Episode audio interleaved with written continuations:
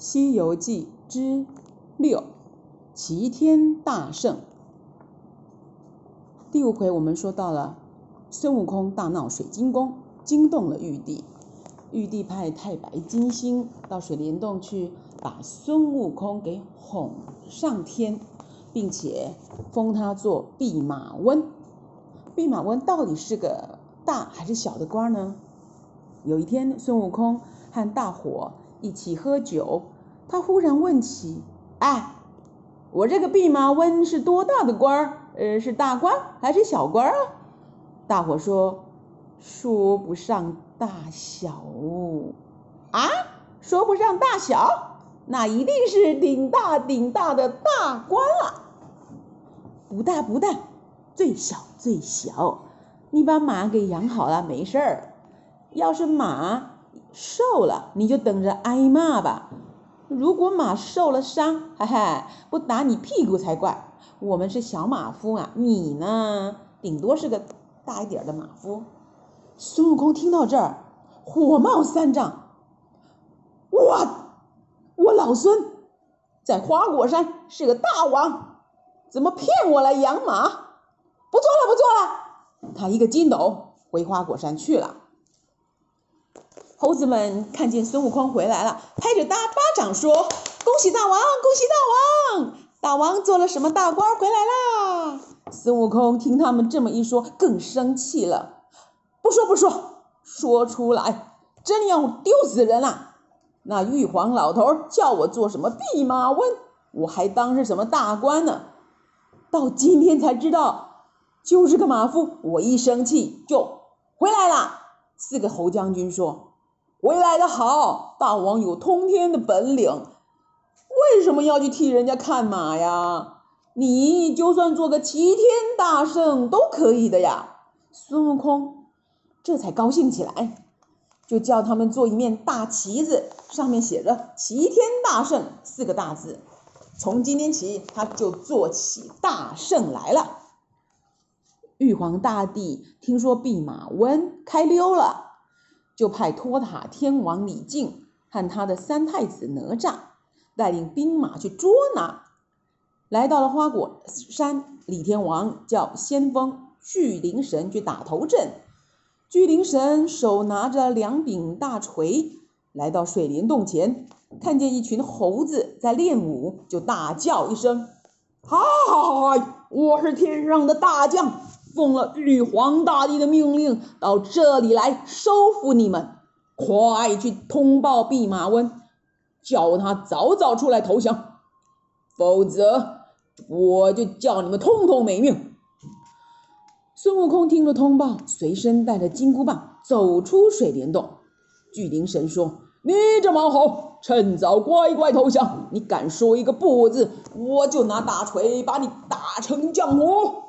孙悟空说：你这个傻大个，我本来想一棒打死你，可是呢，又怕打死了你，没人回去给玉帝报信，我干脆留你一条性命，回去帮我问问玉帝，说我孙悟空有通天的本领，凭什么叫我养马？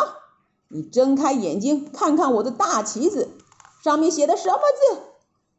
叫玉帝呢，照这四个字封我的官那就算了，要不然你看我就打到凌霄殿上去找他算账。巨灵神一抬头，看见大旗上写着齐天大圣四个字，大笑了三声，哈哈，你这毛猴也配当他大圣啊，天吃我一锤！他们两个就这样打起来了。巨灵神哪里打得过孙悟空啊？看见孙悟空当头一棒子打来，他急忙拿着大锤去打，只听见咔嚓一声，那大锤的柄给打断了，吓得他转身就逃。他回去见李天王，结结巴巴地说：那猴子厉害得很呐，我打不过他呀！李天王听得很生气，说：你打头阵就吃了败仗，拿下去给我砍头！吓得巨灵神赶紧跪下来求饶命！还好哪吒为他讲情，李天王这才没杀他。哪吒自告奋勇说：一只猴子有什么了不起？让我会会这只猴子！”孙悟空看到头顶扎着两个小髻，脑后披着一撮短发的哪吒，就问：“咦，你是谁家的小乖乖？叫什么名字呀？到这儿来玩啦？来来来，我这花果山上多的是果子，你看看想吃什么就摘了去啦。”哪吒眉毛一竖，眼睛一瞪，说：“哈，你这毛猴不认得我是托塔李天王的三太子吗？哟，我问你叫什么名字，你干嘛把你老爸的名字给扯出来吓唬人呢？我看你小小年纪，身上还有奶味呢，还敢说这种大话，快回去报个信儿，封我做齐天大圣就没事了。”这句话会说吗？啊，小乖乖。哪吒就怕人家说他小，听孙悟空左一句小乖乖，右一句小乖乖，他早气坏了，于是说了一声变，把自己变成三头六臂，拿着三样兵器向孙悟空砍过来。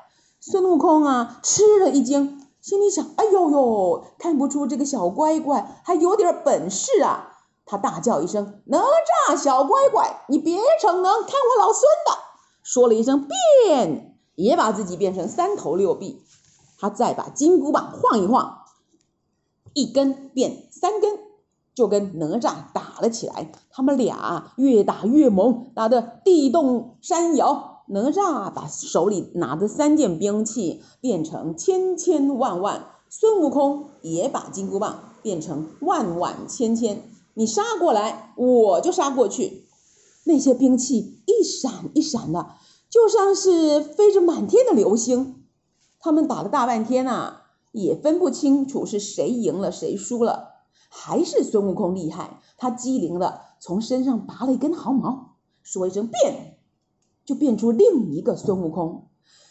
这个假的孙悟空拿着金箍棒，从正面去挡哪吒，而自己却跳到哪吒的后面去，朝着哪吒左边的手臂一棒打过去。哪吒听到背后呼的一声，赶快往旁边躲，哎呀，来不及了，还是挨了一棒，疼死他了，只好掉头赶紧逃啊！李天王看见哪吒碰到危险了，正想派兵马去救他，哪吒早就一阵风似的跑回来了。哪吒喘着气说：“啊！父王，那弼马温真有本事，我打也打不过，哎呀，还让他打了我的手啊，疼死我了。”李天王心里想，这毛猴确实厉害呀，打不过他，还待在这儿干嘛呀？不如我回去天庭报告玉皇大帝，赶紧多派些天兵天将来吧。于是他就带了兵马回天宫去了。